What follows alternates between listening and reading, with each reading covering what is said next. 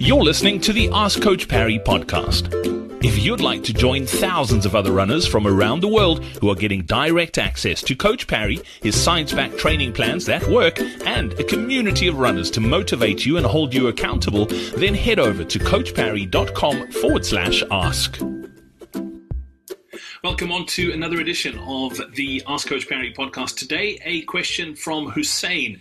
Uh, Lindsay, great to have you on the podcast. Thanks for joining us today. Hussein wants to know a little bit about cross training and, in particular, indoor cycling. Uh, he's currently following the sub 145 half marathon training plan on the Coach Parry training platform.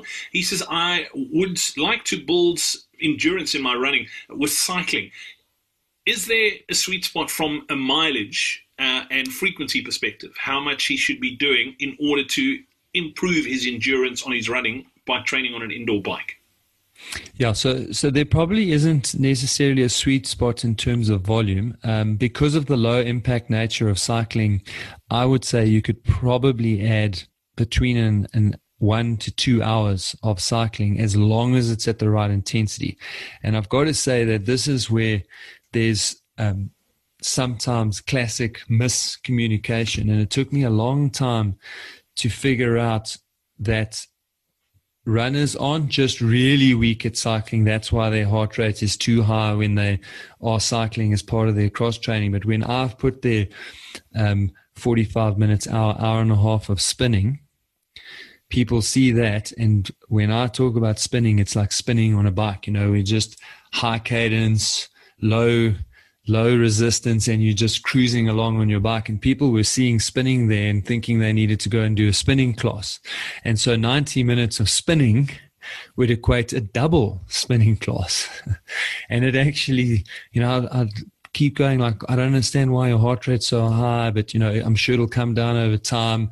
You're obviously you know the whatever. It took me a long time before i realized that they're complete misinterpretation. So the the the intensity is more important than the volume and those um, need to be fairly easy cycles at fairly low heart rate. Now because runners tend to be slightly um, weaker on the bike because of the difference in the in the contractions. There are no eccentric contractions, only concentric on the bicycle.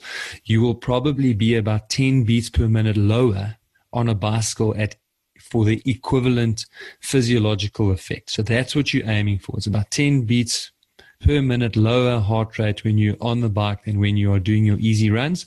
And then you should be able to tolerate up to two hours twice a week um, of cycling. Brilliant. Hussein great question. Lindsay, thank you very much for that. Yeah, apparently not all spinning is created equal. That is for sure. much appreciated. We're back again in just a couple of days.